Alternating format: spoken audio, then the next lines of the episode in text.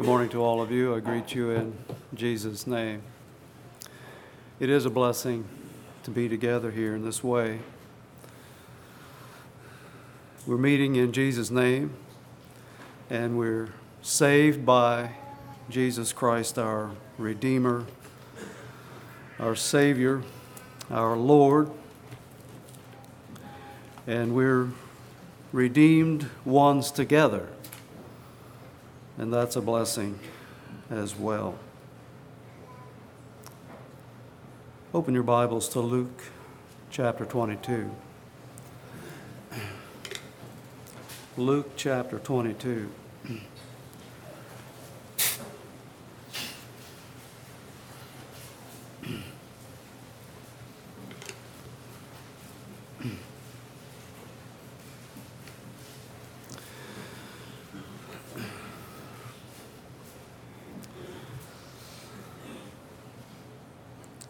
Rich referred to the, uh, to the scripture that's on the board here. For this hour that he came, this also uh, refers to the hour beginning in verse 14, Luke 22. And when the hour was come, he sat down, and the twelve apostles with him, and he said unto them, with desire. I have desired to eat this Passover with you before I suffer. For I say unto you, I will not eat any more thereof until it is full, until it be fulfilled in the kingdom of God. And he took the cup and gave thanks and said, Take this and divide it among yourselves. For I say unto you, I will not drink of the fruit of the vine until the kingdom of God shall come. And he took bread and gave thanks, and brake it, and gave unto them, saying, This is my body, which is given for you. This do in remembrance of me. Likewise, also the cup after supper, saying, This cup is the New Testament in my blood, which is shed for you. Our communion service is a time of remembering, remembering Jesus, the anointed one, the Messiah, and how he came to earth, how he offered himself, gave his life on the cross. And it is the reasonable worship of the redeemed to remember in a close and spiritual fellowship with God, reflecting on redemption, thinking about the fact that God so loved the world that he gave his only begotten Son, that whosoever believeth in him should not perish but have everlasting life. That's a wonderful, wonderful thing to remember uh, always, and especially in our communion services. I'd like to consider a couple of other memorable rememberings that the Bible uh, talks about in the course of recorded history. And the first is in the Garden of Eden, the first communion that man had with God, Adam and Eve and God in the garden. And there was an openness. There was no sin, no guilt. There were no barriers between them, between Adam and Eve, between Adam and Eve and God. All was joy and bliss and light. It was, it was perfect. God made it so. It was Eden which literally means pleasure, delight. The word paradise comes from the Greek form that was for this, uh, the Greek word that was used in the Septuagint. Adam and Eve knew the Creator, and they had communion with their Creator. But in the garden, there also lurked the serpent. And we know the story very well won't repeat it here. and there followed the fall of man. And that opened to Adam and Eve a whole new, a whole new realm of knowledge and experience. Things that they had never known. Things awful and ugly. Now they knew guilt. They knew despair. They knew distress and misery. They knew condemnation. And most awful of all, a fear that they had never felt before of facing God. And they covered themselves and they hid. And that evening they heard God walking through the garden. Their hearts must have been pounding as they crouched in hiding or however they were hiding. Where are you, Adam? came the call of God. There was no escaping God. What a dreadful, what a distressing, and what a sad time that was for Adam and Eve. What a sad time it was for God. The loss of Eden, driven out, the loss of communion with God. They didn't have that anymore. So, what did they remember? They must have thought often about the garden and how it used to be, remembering Eden, the garden of God. And they must surely have mourned and wept for what they lost. It was a heartrending grief, a, a very sad memory. There was, a, there was a note of hope, a promise that sometime there would be a deliverer. In Genesis 3:15, and I will put enmity between thee and the woman and between thy seed and her seed. It shall bruise thy head and thou shalt bruise his heel. It's kind of short on the details, but it was a promise of a deliverer. Somebody who would conquer the serpent They needed to remember the promise of God, but that loss of Eden was a fresh and very painful, agonizing memory to them. They would never forget that loss. We don't know how much was passed on and how it was passed on, but surely they told Abel and Cain what it was like in the garden with God. They must have told their grandchildren, even great grandchildren, how it used to be. Adam was still living when Noah's father Lamech was born.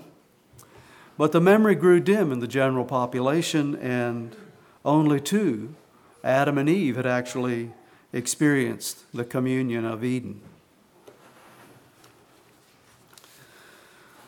But it was a communion lost to them. If we go forward in time about 2,500 years, the children of Israel were in the wilderness and they had experienced deliverance from Egypt by the mighty hand of God. But it, it had not made them holy. They were far from holy. They were still a stubborn and sinful people. They had learned evil practices in Egypt and they were easily influenced by, the, by their sinful neighbors. They didn't leave their sinfulness behind in Egypt. God had Moses institute a special day in the early fall. Leviticus 16 describes the procedures that were to be followed the confession of sins, the sacrifices for the high priest and for the people, the sprinkling of blood for the sanctifying of the altar and the tabernacle and the holy place. In Leviticus 16, beginning at verse 29, it says this And it shall be a statute to you forever that in the seventh month, on the tenth day of the month, you shall afflict yourselves and shall do no work, either the native or the stranger who sojourns among you For on this day shall atonement be made for you to cleanse you. You shall be clean before the Lord from all your sins. It is a Sabbath of solemn rest to you, and you shall afflict yourselves. It is a statute forever. Every year they were to do this. Every year. Every year. An annual event. A statute forever till it be fulfilled. And it forced them to remember something. It forced them to remember something about themselves. We are sinners. I am a sinner. There was, there was no getting away from it. Hebrews 10, the first four verses. For the law, having a shadow of good things to come, and not the very image of the things, can never, with those sacrifices which they offered year by year continually, make the comers thereunto perfect. For then would they not have, for then would they not have ceased to be offered, because that the worshippers once purged should have no more conscience of sins. But in those sacrifices, there is a remembrance again made of sins every year. For it is not possible that the blood of bulls and of goats should take away sins. And in verse 11, and every priest standeth daily ministering and offering oftentimes the same sacrifices which can never take away sins. They were commanded to sacrifice for the atonement of sins. It was a covering. It pointed forward to the Redeemer but it didn't take away the guilt, and it left them powerless to forsake their sins. So every year at the Day of Atonement, they were reminded I'm a sinner, I'm a wretched sinner. There was gratitude, there was worship, genuine worship, and there were some shining examples of faith and of a life uh, before the Lord Enoch and Abraham and Moses and David the early Solomon. But the Day of Atonement left a certain bleakness about it, a longing for something better, and it pointed toward something better. Then, about 1500 years later, Jesus came. The Savior came, the promised Savior. But when the fullness of time was come, God sent forth his Son, made of a woman under the law, to redeem them that were under the law, that we might receive the adoption of sons.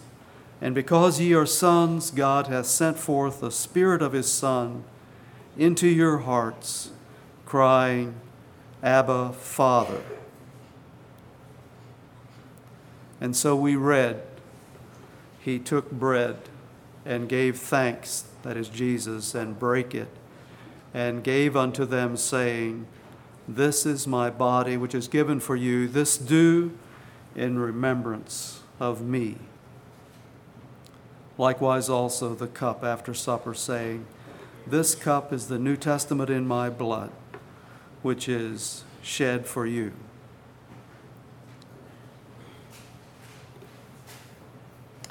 It's really something quite astounding and completely undeserved that Christ, in his love and his mercy, sacrificed himself so that we could be here today redeemed. He gave his life a ransom, the shepherd for the sheep. For the Son of Man came not to be ministered unto, but to minister, and to give his life a ransom for many.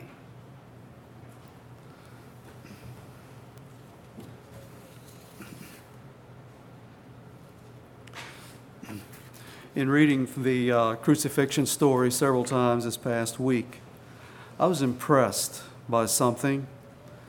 Uh, there were there were the disciples who were standing close by and from afar that were watching with dread what was unfolding before their eyes. But there were many mockers. Matthew 27 mentions the mockers, and those who passed by blasphemed him, wagging their heads and saying, You who destroy the temple and build it in three days, save yourself if you're the Son of God. Come down from the cross. Likewise, the chief priests also, mocking with the scribes and elders, said, He saved others, himself he cannot save. If he is the king of Israel, let him now come down from the cross, and we will believe him. He trusted in God. Let God deliver him now if he will have him, for he, for he said, I am the Son of God. In Luke 23, it says, The soldiers also mocked him, coming and offering him sour wine, and saying, If you are the king of the Jews, save yourself. And in verse 39, then one of the criminals who were hanged blasphemed him, saying, If you are the Christ, save yourself and us. And there was something that was, that was common to each of those groups the passers-by, the Jewish leaders, the chief priests and scribes and elders, the soldiers, the thieves. They all were saying, Save yourself. Save yourself laughing. You can't save yourself. You can't come down from the cross. If you could, if you would, we would believe you. But save yourself. And we'll accept that as evidence. I'd say it wasn't likely that they would have believed had he come down from the cross. They saw the miracles, they knew about the miracles, the blind that saw, the deaf that heard, the thousands fed the dead brought to life, and many, many more. And they're saying, Save yourself. But he didn't come to save himself, he came to save. To save us. And so he gave his life a ransom for our redemption.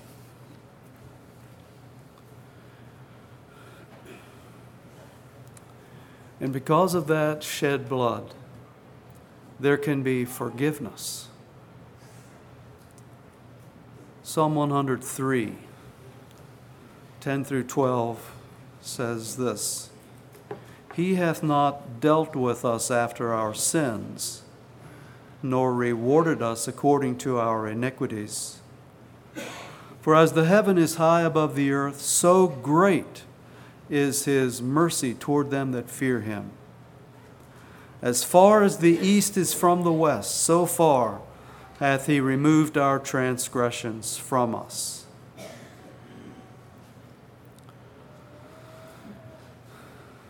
Hebrews 8:12 For I will be merciful to their unrighteousness and their sins and their iniquities will I remember no more.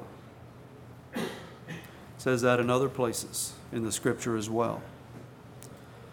Their sins and iniquities I will remember no more. Forgiveness, cleansing through the shed blood of Jesus Christ. We remember. He forgets. He forgives. Oh, the peace that passes understanding to be forgiven what Adam and Eve wouldn't have given to have experienced that. How blessed we are to remember the Redeemer this morning, to be forgiven.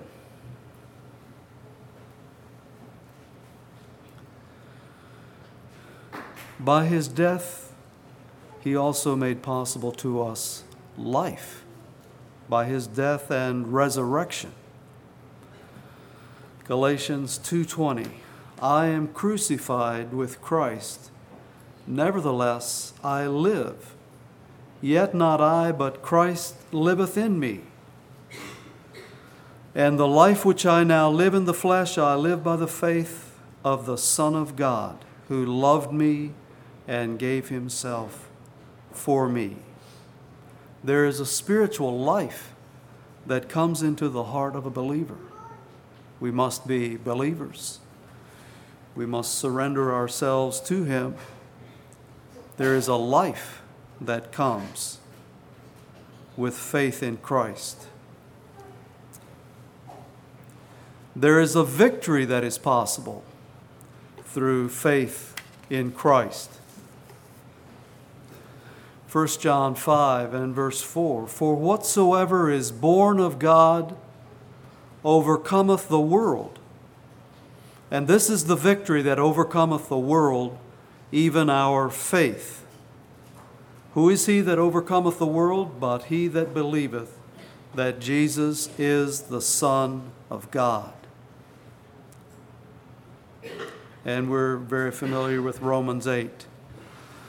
The first four verses I'll, I'll read.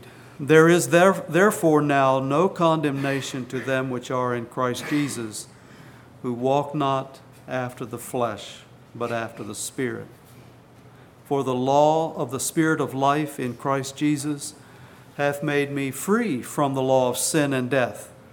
For what the law could not do, in that it was weak through the flesh, God sending his own Son in the likeness of sinful flesh and for sin, condemned sin in the flesh, that the righteousness of the law might be fulfilled in us who walk not after the flesh, but after the Spirit.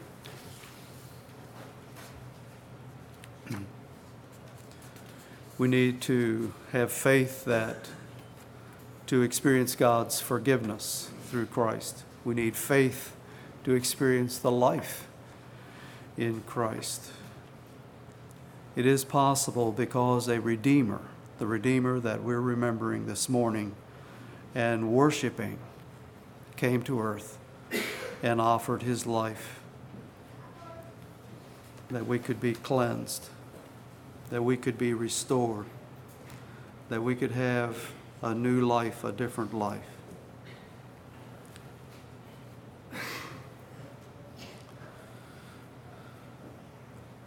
Through Christ's coming and his offering, we have a, a hope. Adam and Eve had a hope. We have a greater, a clearer hope. Titus 3, beginning in verse 4. But after that, the kindness and love of God, our Savior toward man, appeared not by works of righteousness which we have done, but according to his mercy, he saved us by the washing of regeneration, the renewing of the Holy Ghost, which he shed on us abundantly through Jesus Christ our Savior, that being justified by his grace, we should be made heirs according to the hope of eternal life.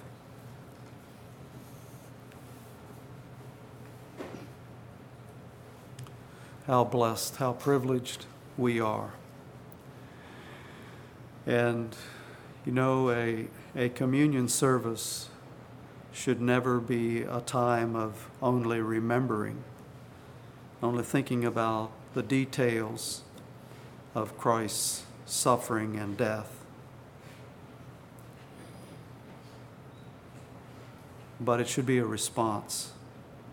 It must be a response to be an acceptable worship, a response toward, toward God. I beseech you, therefore, brethren, by the mercies of God, that ye present your bodies a living sacrifice, holy, acceptable unto God, which is your reasonable service. So as we as we commemorate his death and as we partake of the emblems we respond with love and with commitment, with surrender to Him.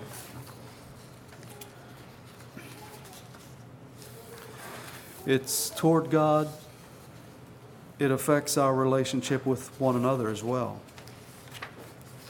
I'd like to read yet from uh, Philippians, the second chapter the first eight verses, and I'll read from the New King James here. Philippians 2, beginning at verse 1. Therefore, if there is any consolation in Christ, if any comfort of love, if any fellowship of the Spirit, if any affection and mercy, fulfill my joy by being like minded, having the same love, being of one accord, of one mind. Let nothing be done through selfish ambition or conceit, but in lowliness of mind let each esteem others better than himself. Let each of you look out not only for his own interests, but also for the interests of others. Let this mind be in you, which was also in Christ Jesus, who being in the form of God, did not consider it robbery to be equal with God, but made himself of no reputation, taking the form of a bond, bondservant and coming in the likeness of men. And being found in appearance as a man, he humbled himself and became obedient to the point of death, even the death of the cross.